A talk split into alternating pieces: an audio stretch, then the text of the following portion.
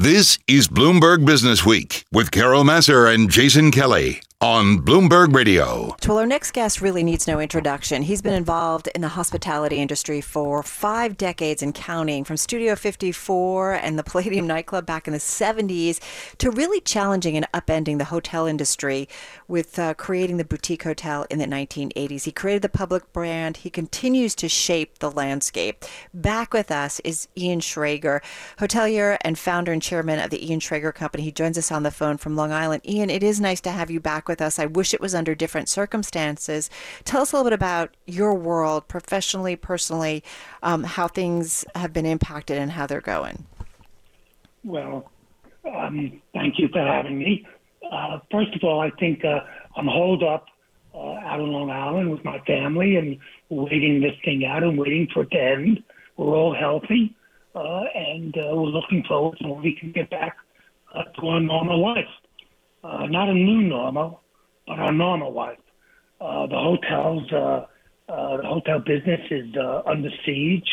Uh, public is closed, uh, as well as a lot of the Editions. Uh, but I look forward uh, to them opening soon. I feel that uh, we're seeing light at the end of the tunnel, and it'll be uh, uh, there'll be a lot of uncertainty involved. But uh, I'm quite confident that uh, you know we will return to normal, business will get back, and uh, we'll, we'll see happy days again. Well, and Ian, you know, one of the reasons we wanted to make sure to talk to you uh, beyond just your general wisdom and expertise is because you guys had to make the, the tough decision to close the Times Square edition about a year ago, give or take. You were uh, with us talking about it opening, a lot of promise there, and Times Square, you know, in a totally different uh, place than it was uh, when you opened it uh, decades before. Now, obviously, the city ha- has been brought to a standstill. Help us understand what led ultimately to that decision. Well, unfortunately, uh, we got dragged into a dispute uh, between the owner of the property and uh, its financial institutions. Uh, the hotel is part of a larger component uh, with a lot of retail, a big signage component, as well as um, um, lots of office space. Uh, the dispute has nothing to do with us. Uh, we hope it'll get resolved. Uh, the hotel was doing better than we expected. It received uh, worldwide political acclaim, and we're hoping we did close it for the uh, pandemic, uh, and we're hoping uh, uh, to welcome everybody back soon as soon as the pandemic is uh, over or under control. So it's not a case, though, then, Ian, of because I know um, there's been some thoughts about. I think there was another hotel that closed in the area that you know problems for Times Square, especially in a post-virus or post-COVID nineteen world. Do you see it that way or no? No, I don't see it that way.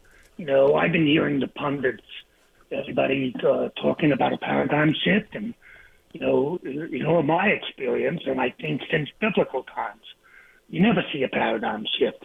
You know, life finds a way. They make adjustments. They go on. Uh, nothing changed after 9/11. Nothing changed after World War II, and so on and so forth.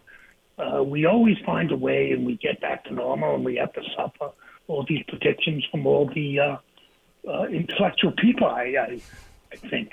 Uh, so uh, I, I see things. Look, it's going to take a while. We're going to have to make an adjustment. Uh, we hopefully have to get a vaccine, but we'll deal with it the way we've dealt with every other calamity in the history of humanity, and it will return to normal. And New York is still New York, and Times Square is still Times Square, and it's just a question of riding it out and being prudent uh, and uh, making adequate plans and uh, and waiting for it to happen. And I don't see it being a long term ramp up back to business. I see it being, you know, uh, I can't tell for sure, obviously, but I think it. Look at it in terms of months. I think the bars and the restaurants will get started soon. Uh, there is a pent up demand because, you know, the pandemic ends for the people before and at a different date than when the pandemic ends scientifically.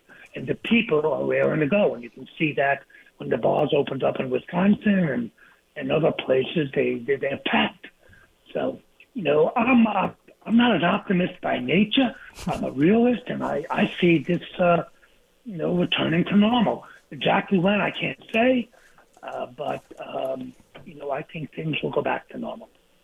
I mean, it's interesting, Ian, because, you know, as we look over the course of your career, and we've talked with you a little bit about this before and, and had a chance to have some longer form conversations with you, you know, you've anticipated a lot. You have told people candidly that there are things that they want and need that maybe they don't even know they want or need, whether it's Studio 54 or the whole concept of a boutique hotel. When you think about what people may need after this, what is it? Well, uh, people are going to be very concerned in the short term about their health and well-being, uh, and uh, you know, so I think that's something that we have to uh, react to and and be very sensitive and be very focused upon. It's not a marketing initiative; it's really doing things hmm. uh, that uh, make people feel safe. Uh, better cleaning. I mean, I have a 200-page dossier at what we'll be doing at the hotels to keep them clean and making sure that everyone uh, uh, uh, will feel safe and secure. You know, the way people dine may change, servings may change, and things like that will evolve. Uh, but uh, I think people are going to be more concerned about that. But they're going to be uh, not as acutely aware of everything the way they are now in six months from now or 12 months from now. That's always been my experience and, and, and what I've seen in my lifetime and, and what I've seen historically. Um, so, you know, I think if you're asking what I think is coming down the road, you know, I think wellness mm-hmm. is something that's uh, uh, going to be uh, very, very prevalent and very much on people's minds. Uh, imagine come to New York for the cure, uh, go, come to New York for a visit, and go home actually feeling better. But those things were happening before the pandemic, mm. and they're still going to be uh, happening. I, I, you know, look, it's been a terrible thing what's happened. Everybody's life is stopped.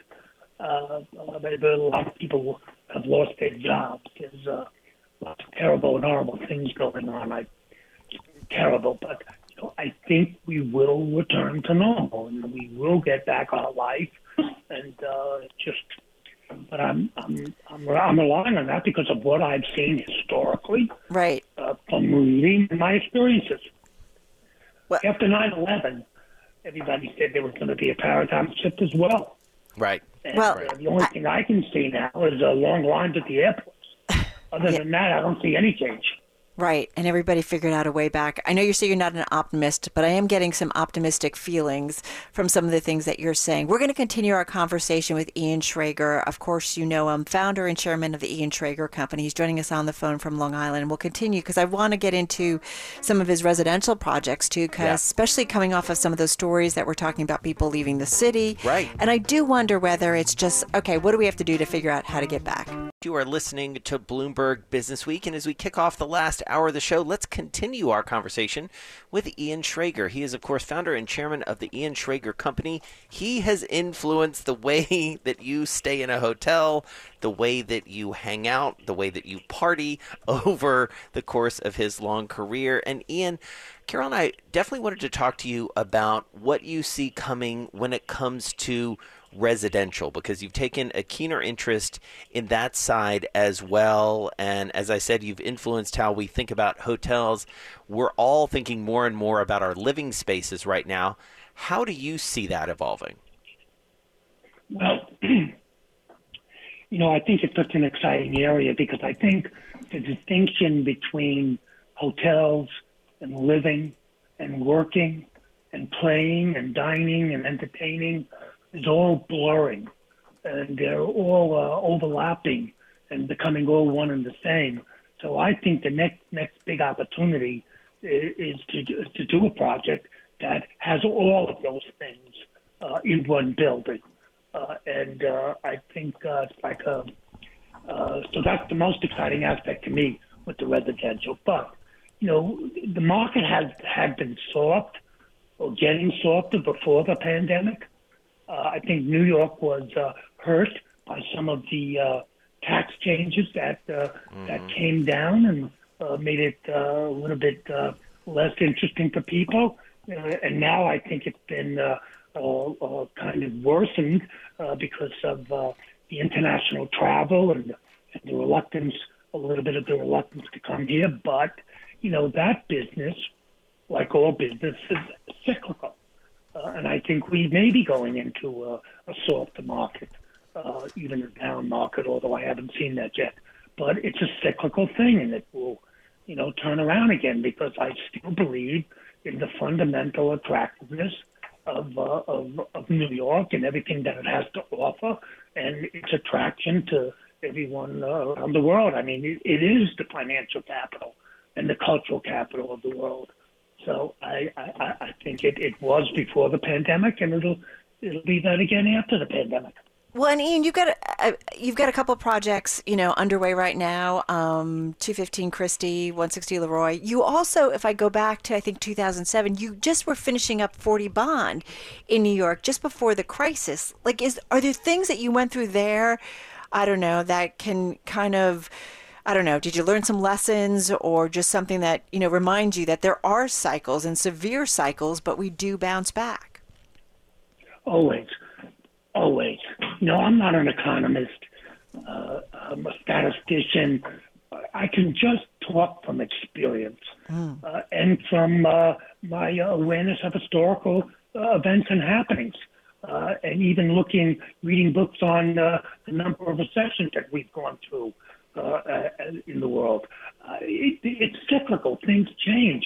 I think we all have to be prepared for that. When you do a residential project, it's a it's a business that is much much more time sensitive, and uh, and depends upon the vagaries of the economy much more than other businesses.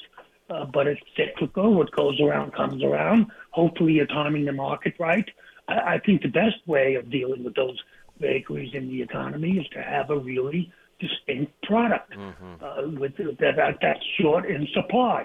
That gives you an economic edge uh, over your competitors. So, talk to us about how you create something distinctive, especially when it comes to residential, Ian, because, again, sort of as someone who has stayed in a number of your hotels over the years, I mean, I remember before I lived in New York, coming to New York and wanting to stay at the Royalton, wanting to stay uh, at the Hudson and others. What is the aesthetic? What is something that's in short supply that you feel like you can deliver? You know, it isn't so much money that's coming from me it isn't so much the aesthetic and the visual. It's really how the product makes you feel. Mm. It's ease of use, the elegance and simplicity of the use. It's comfortable. It's intuitive. You know what to do. You know where to go. It feels right. It fits right. You know that's what makes uh, a hotel work. That's what makes a residential project work, and that's what makes an egg beater in the kitchen work. Uh, they all follow the same uh, uh, rules, and I think uh, you know that's what one has to do. You have to kind of, to kind of have a feel, an intuitiveness, an instinctiveness about what it is that people want and what they respond to. I've been so fortunate and so lucky that uh, I, I've been able to kind of uh, hit the bullseye in that. Uh, but um, as long as I keep hitting the bullseye, I keep doing it. But if I'm not hitting the bullseye, there'll be other people that'll be out there hitting hitting the bullseye. Figuring out what people want, not because of focus groups, not because of some uh, intellectual principle, but instinctively, what's going on? What's the collective unconscious, collective unconsciousness? How can you kind of, uh, you know, get into that? And, and, and lead people to where they were headed anyways, but don't know what uh, they wanted, but uh, you come up with something that they do want. Well, I mean, you can go. Sorry. No, no. I just we just have about a minute left, Ian, and I do wonder. You know, you talked about wellness, right? Uh, we've already seen that um, wave certainly hitting a lot of developments and just hitting our world at large. When you look at the other side of the virus, are, are you thinking any differently about new projects that you might be doing? Are you holding back on maybe doing projects because you're worried about the economy? Um, just got about a minute left. No, I'm not holding back on any project because of the economy. The only thing that could hold back a project, of course, is uh, the financing. Mm. Uh, the capital markets get difficult. Otherwise, you know, I don't do a project based upon timing where the economy is. I do a project because there's a need for it. There's a gap or an inefficiency in the market that I think I can fulfill with it. So uh, I don't do it on timing. I mean, it's not unlike uh, uh, when uh, Warren Buffett invests in a stock. He doesn't try to time the market. He right. tries to invest in a company that has intrinsic value. Mm. Well, you know, I, I do it my way, and and and uh, and, and Warren Buffett does it his. But uh, so, you know, I think wellness is the future, but it hasn't been done yet in this country. Interesting. It, it, it's really more concerned with beauty and muscles rather than wellness and and making you feel better and making sure you're doing the right thing and you're eating correctly and you're exercising exercising correctly. We haven't scratched the surface on on that in this country yet, and I think we're about to, and I think there's a tremendous future with that. All right, we're going to leave it there. Uh, always love uh, talking to you, Ian Schrager, founder chairman of the Ian Schrager Company. I got to say, watch this space. Yeah, totally. And I want to know more in the future about what he means about wellness, and because if he says we haven't scratched the surface,